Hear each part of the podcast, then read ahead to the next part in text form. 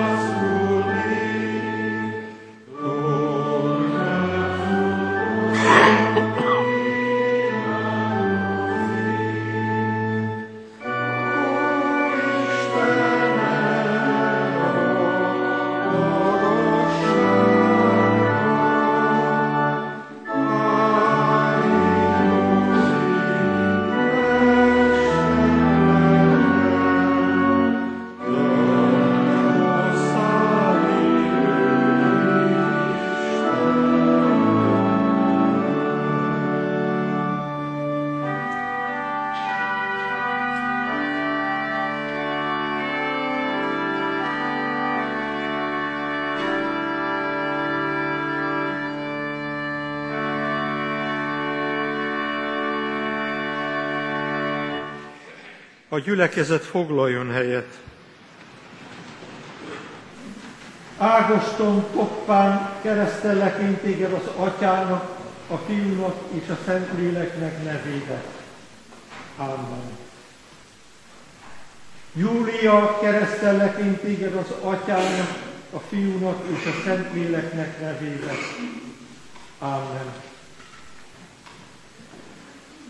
Ágoston, Koppány, Júlia, áldjon meg titeket az Úr, és őrizzen meg titeket. Világosítsa meg az Úr az ő arcát rajtatok, és könyörüljön rajtatok. Fordítsa az Úr az ő arcát felétek, és adjon békességet néktek. Áldjon meg testben, lélekben további növekedéssel, Isten dicsőségére, szeretteiteknek örömére, Isten dicsőségében, ami Anya Szent Egyházunk javára és népünknek hasznára. Amen. Testvérek, akik a fogadást tettétek, teljesítsétek az Úrnak tett fogadásotokat, és az Istennek békessége, amely minden értelmet felülhalad, meg fogja őrizni szíveteket és gondolataitokat a Krisztus Jézusban. Amen. Szeretett testvérek, kedves gyülekezet, legyen most a mi hálaadásunk és könyörgésünk a 167. dicséret. A 167. ének mindhárom versével jöjj, mondjunk hálaszót, hű szájjal és hű szívvel. Kezdődik a 167. dicséret.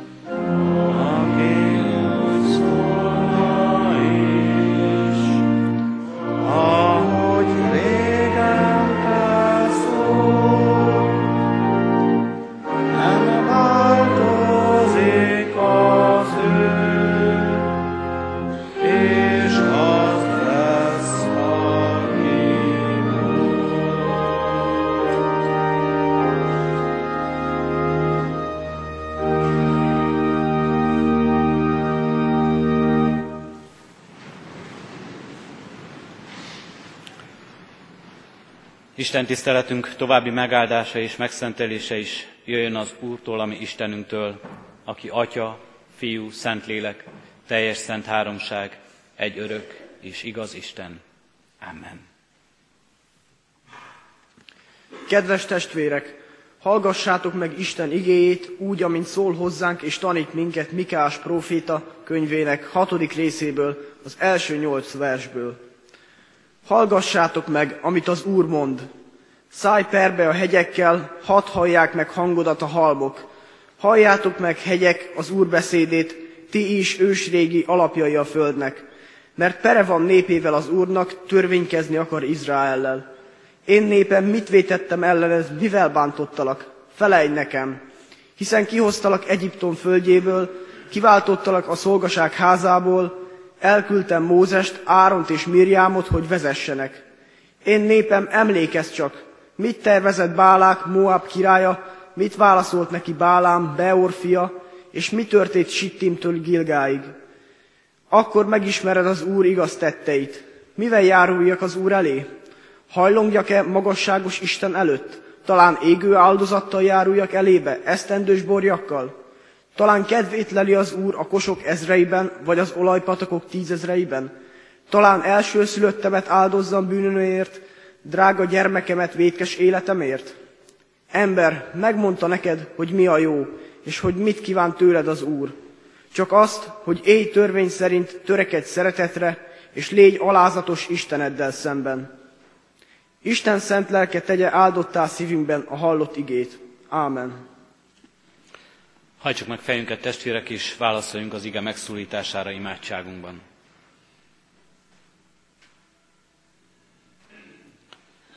Eljöttünk, Urunk, is itt állunk előtted, magasztalunk és dicsőítünk téged, mindazért a szeretetért, amely megtart minket. Mindazért a szeretetért, amelyben láthatjuk a gondviselésedet, amely megőrzi életünket minden bajtól és nehézségtől, és amely, amikor bajban és nehézségek között járunk, akkor szabadítást ad nekünk. Áldunk és magasztalunk, Urunk, a belénk ültetett reménységért, amelyet szent lelked által kaphatunk, a hitnek ajándékáért, és köszönjük, Urunk, hogy így hittel bízhatjuk rád magunkat. Kérünk és könyörgünk, Urunk, ad, hogy ne csalatkozzunk ebben a hitben. Adulunk, hogy ez a találkozás, amelyre most hívsz minket, valódi és igaz találkozás lehessen. Kérünk és könyörgünk, Urunk, így te távoztass el minden hiába való gondolatot, ami elménkből, szívünknek minden gonosz érzését, amely messze távol tartana tőled.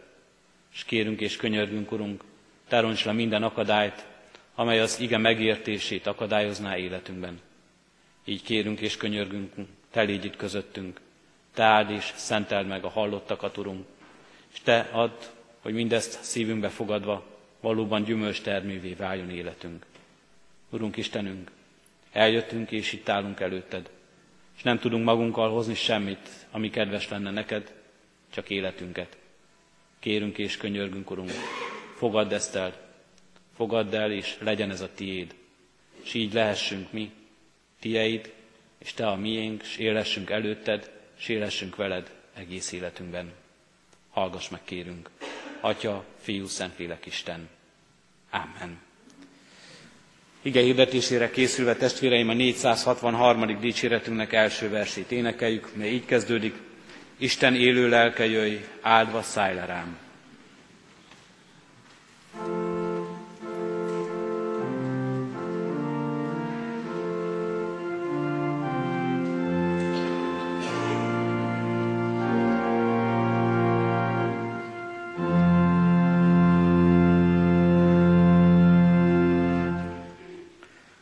Istené.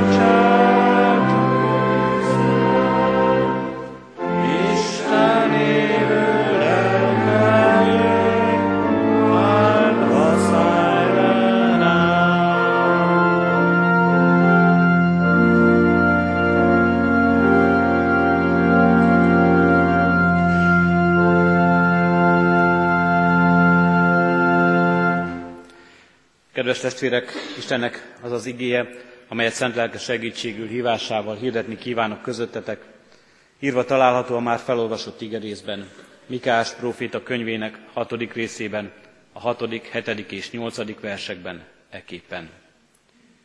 Mivel járuljak az Úr elé? Hajlongjak-e a magasságos Isten előtt? Talán égő áldozattal járuljak elébe, esztendős borjakkal? Talán kedvét leli az Úr a kosok ezreiben, vagy az olajpatakok tízezreiben? Talán elsőszülöttemet áldozzam bűneimért, drága gyermekemet védkes életemért? Ember, megmondta neked, hogy mi a jó, és hogy mit kíván tőled az Úr. Csak azt, hogy élj törvény szerint, törekedj szeretetre, és légy alázatos Isteneddel szemben. Eddig az írott ige.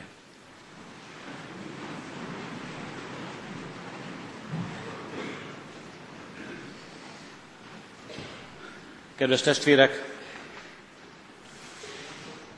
mai Isten tiszteleti alkalmunk elméletileg kezdete egy olyan sorozatnak, amely a gyakorlatban a holnapi nappal veszi kezdetét, ez pedig az ökumenikus ima hét alkalma és sorozata.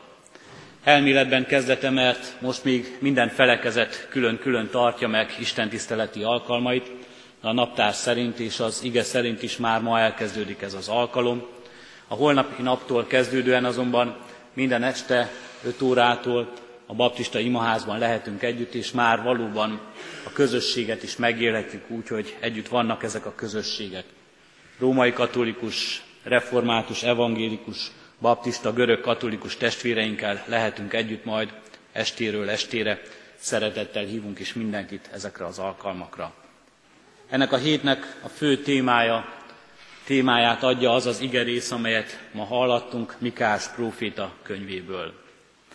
Az ökumenikus imahetek rendje szerint minden évben a Föld golyó valamelyik részén élő keresztény közösség adja a témát, választja az igét, amelyről szólnak az esti alkalmak, és így ezt a közösséget már nem csak itt Kecskemét, Kecskeméten élő keresztjének élhetjük meg, hanem a Földön élő valamennyi keresztény közösség, akik bekapcsolódnak ezekbe a sorozatokba. Ebben az évben az indiai keresztjének választották a témát, és választották az igét, amelyekről estéről estére elmélkedünk majd. Mi késztette a indiai testvéreinket, hogy Mikás próféta könyvéből válasszák ezt az igei részt. Mi is az az üzenet, amelyet ők nagyon fontosnak tartanak, amelyből ők sok erőt merítenek, amely számukra nagy reménységet ad. Mindenek előtt tudnunk kell róluk, hogy nagy nehézségek között élnek.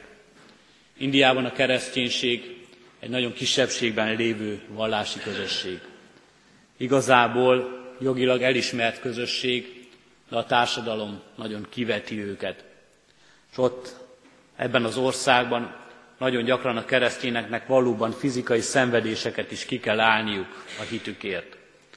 Nagyon sokan élnek közöttük olyanok, akiket megbélyegeznek, akiket nem csak megcsúfolnak, de éppen vagyonukat is elkobozzák, házaikat felégetik, és földön futóvá lesznek, azért, mert keresztény emberek. Reménységre várnak ezek az emberek.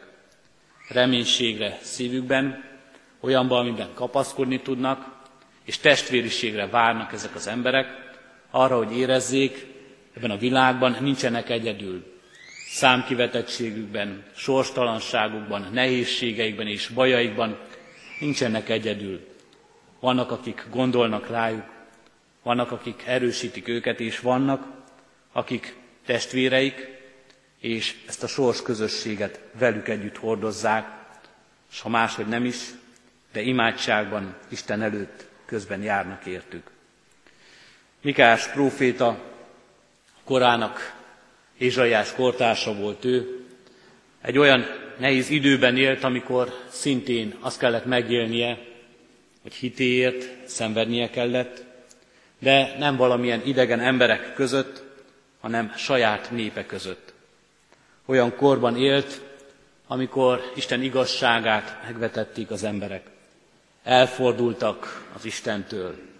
Valami más lett számukra fontos.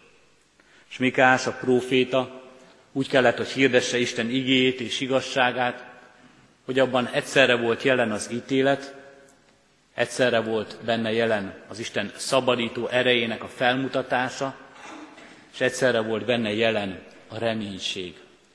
A reménység, amely megérkezik az emberhez, amelyre nem hiába való várakozni, amelyben ott lehet a megújuló hit.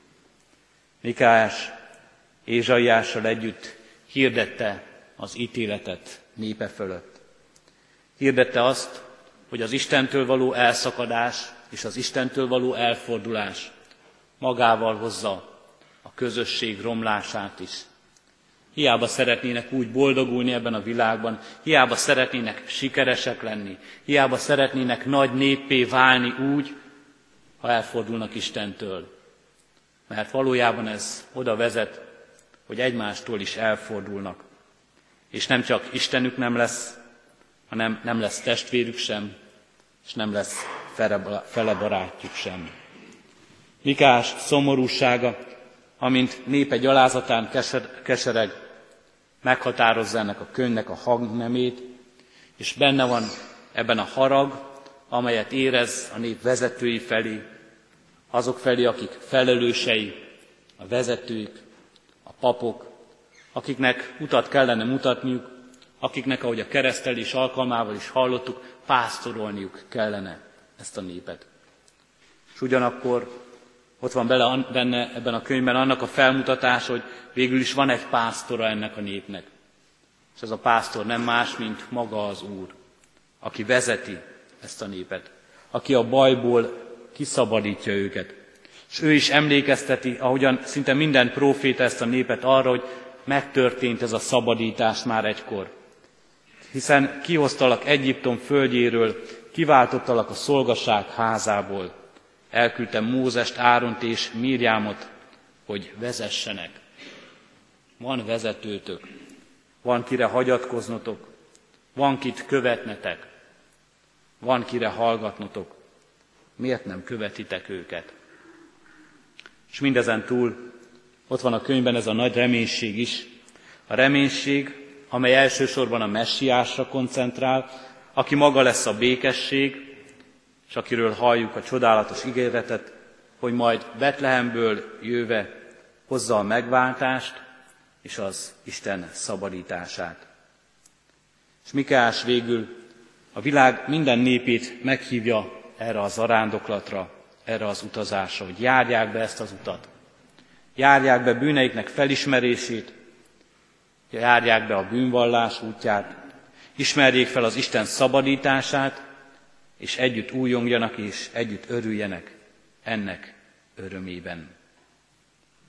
De Mikás arról is beszél, és ez a mai ige leginkább arról beszél hozzánk, hogy mindez nem csak az Istentől jövő olyan üzenet, amelyet csupán tanításként kell fogadnunk, amely általánosan igaz, hanem ennek a mindennapokra, az életünk minden napjaira, a hétköznapokra is hatása van.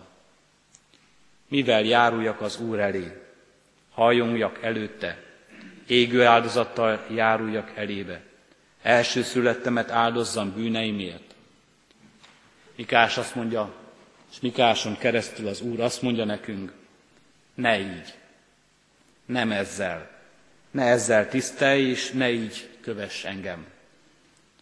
Kedves testvérek, mi magunk is, ahogyan Mikás kortársa is, szeretnénk egyszerűen elintézni az ügyeinket. Szeretnénk lezárni az ügyeinket. Az Istennel való ügyeinket is lezárni, egyetlen gondolattal, egyetlen cselekedettel.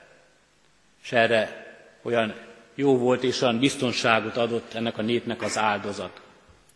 Valami történt az életünkben, valami, amit bánnunk kell, valami, amivel bűnbánattal kell Isten elé járulnunk, bemutatjuk a védkeinkért való engesztelő áldozatot, és letettük ezt a bűnt. És lezártuk ezt az ügyet. Megadtuk az Istennek, ami az Istené, ami neki jár, amit ő követelne, és ezzel elintézetté tettük az ügyet. És hasonlóan az emberi kapcsolatokat is elintézetté szeretnénk tenni, valahogy kifizetni, megadni az adósságot, megadni az árát a dolgainknak, megadni az árát valamivel, ami olyan egyszerűen lezárja az ügyeket és a dolgainkat. Pedig az ige azt mondja, Isten is és fele barátaink is többet érdemelnek és többet kérnek tőlünk valójában. És mi magunk is, ha magunkba tekintünk, többet várunk ettől, mint hogy valaki olcsó szavakkal, vagy ajándékkal, vagy valami mással kifizessen minket, és lezártát tegye az ügyeinket. Isten azt mondja, én azt szeretném, hogyha nem zárnád le. Nem zárnád le az életedet, az ügyeidet én előttem. Isten azt mondja nekünk, azt szeretném, ha ez a kapcsolatunk folyamatos lenne, és mindig megmaradna. És azt kérem tőled, hogy így legyen ez ne csak velem kapcsolatban, de így legyen ez közöttetek is. Ne külön-külön szigetekként éljetek emberek, akiknek egyszer-egyszer van valami közös alkalmatok közöttök egymáshoz, hanem éljetek úgy, mint akik összetartoztok. Éljetek úgy, mint akik egymásért éltek, és valóban egymással éltek. Kedves testvérek, mit mondhat ez az ige nekünk mondjuk az ökumenikus ima hét előtt? Az, hogy ne úgy éljetek egymás mellett, mint külön szigetek, mint akik egyszer-egyszer találkoztok egy hét erejéig, és azután ott azt gondoljátok, hogy milyen jó is együtt, és milyen szép is, hogy megmutatjuk a világnak, hogy mi szeretjük egymást, és valahol mélyen testvérek vagyunk.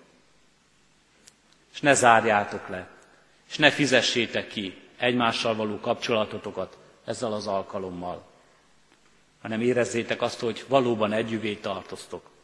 Érezzétek azt, hogy valóban testvérek vagytok.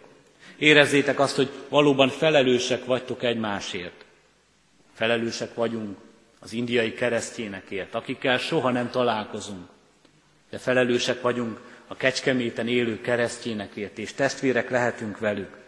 És felelősek vagyunk ezért a városért, sőt azokért is, akik nem keresztény emberként élnek velünk.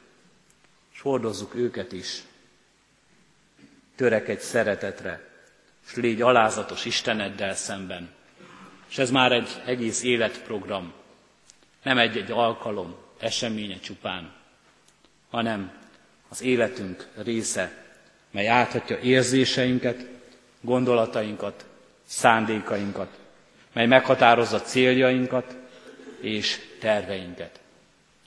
És kedves testvérek, mit mondhat nekünk ez az ige ebben a gyülekezetben, akik most hallgatjuk, akik ma hallgatjuk ezt. Nekünk is ezt üzeni az ige, és ezt mondja egészen személyesen a mi életünkre nézve is. Istennel való kapcsolatunkat nem meríthetjük ki azzal, és nem elégedhetünk meg ebben azzal, hogy azt mondjuk, vannak vallásos formák, amelyeket betartunk, amelyekhez ragaszkodunk, és csupán ezek által ez a kapcsolat meg lesz, és ebben megélhető mindez. Istennel való kapcsolatunk személyes kapcsolat. Személyes kapcsolat következményekkel, érzésekkel és gondolatokkal, amelyeket Isten mind-mind lát, és amelyeket mi mind-mind vihetünk Isten elé. Istennel való kapcsolatunk személyes felelősséget jelent. Vele, és kitágítva ezt embertársainkkal, testvéreinkkel szemben is. Azt üzeni nekünk az ige, azt mondja nekünk az ige, törekedj szeretetre, és légy alázatos Isteneddel szemben törekedj szeretetre az Istennel való kapcsolatodban, úgy, hogy megéled ezt fele barátaid felé. Törekedj szeretetre, úgy, hogy megéled azt a szeretetet, amelyet Istentől kapsz, és továbbadod testvéreidnek, azoknak, akik mellé Isten rendelt. Testvéreidnek ebben a közösségben, akik itt ma együtt vagyunk. Testvéreidnek, akikért felelősséget érzel családodban, szeretteid között, munkahelyeden és más közösségeidben. És légy alázatos Isteneddel szemben. Fogadd el az ő akaratát, Fogadd el azt, ahogyan ő vezeti az életedet, és így kövest. Kövest igazságát. Ezt erre hív minket Isten, és ezzel akar megajándékozni, ezzel a közösséggel minket. És nem válogathatunk, hogy Istennel való közösségünkben erre szükségünk van, és ez elég nekünk, és erre nincs szükségünk. Mert ha bármire is nemet mondunk, akkor Istenre mondunk nemet. Nem válogathatjuk ki azt, hogy szükségünk van a vasárnapi Isten tiszteletre, de nincs szükségünk a vasárnapi gyülekezetre. Nem válogathatjuk ki azt, hogy szükségünk van az imádságra, de nincs szükségünk az ige hirdetésre. Nem válogathatjuk ki azt, hogy szükségünk van az Isten igéjéből a reménységet, a biztatást adó igékre, de nincs szükségünk az ítéletre és a bűnbánatra hívásra. Isten közösséget akar, és közösséget vállal velünk. És ebben a közösségben ő teljesen adja magát. És nekünk is így kell teljesen egész valunkat, egész életünket adni neki, és adni egymásnak. Ehhez adjon nekünk Isten valóban szeretetet, alázatos szívet és oda, odaadást. Amen. A 463. dicséretünknek harmadik versét énekeljük. A harmadik verset, mely így kezdődik, Isten élő lelke jöjj, hadd lehessek szent.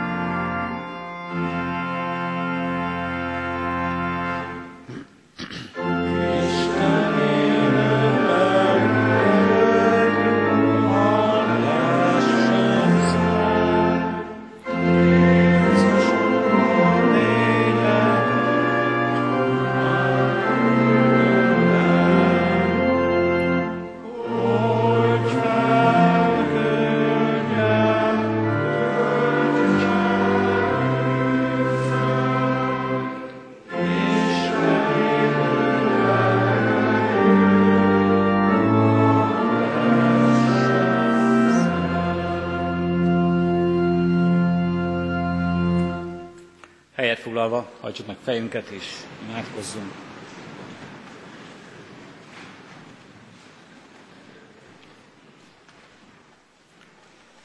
Dicsérünk téged, drága Istenünk, ezért a teremtett világért, benne a mi életünkért.